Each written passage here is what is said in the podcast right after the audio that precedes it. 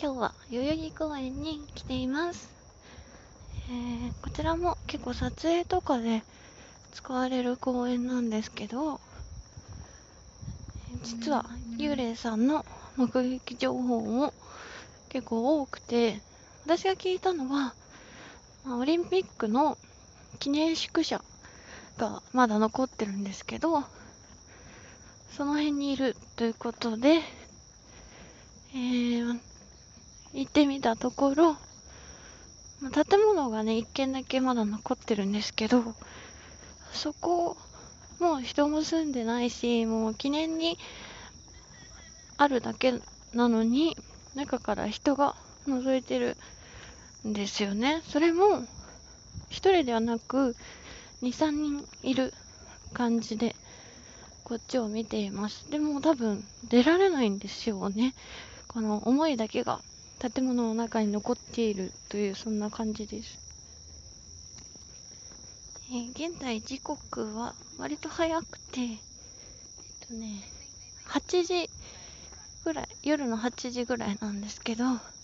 結構人も多くて、さっき音楽とか聞こえたと思うんですけど、あの、外国人の方がね、ギターを3人で セッションしたりとかしてる、まあ、明るい公園ではあるんですけど、そういう、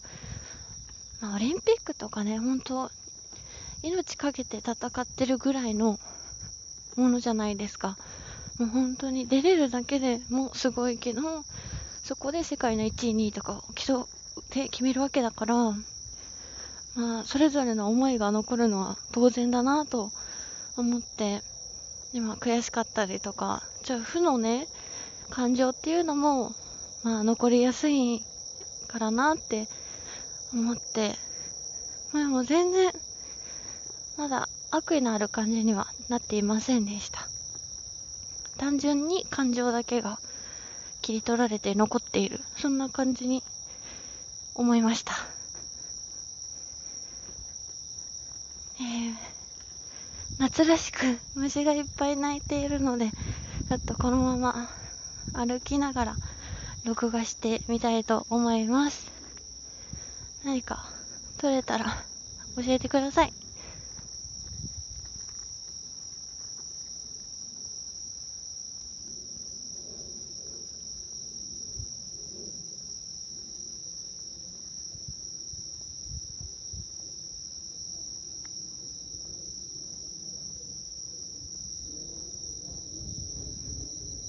うんそうそうそう、前に、あの代々木公園で、あのとある撮影に来たらですね、うん、なんだっけな、美人コンテストみたいなやつの動画を撮影で来て、で、私は普通な感じで行くか、まあ、心霊アイドル全面に押し出していくか悩んでたら、スタッフさんが結構ノリノリで心霊の方で行こうぜって言ってくださって、あの、代々木公園ってすっごい綺麗な公園なんですけど、その公園の 芝生の上で、四つん這いになって、あの、貞子をしながら、四つん這いのまま歩くっていうのを撮影していただいた場所でもあります。まあ、貞子さんは単純にリスペクトしているので、すごく嬉しかったです。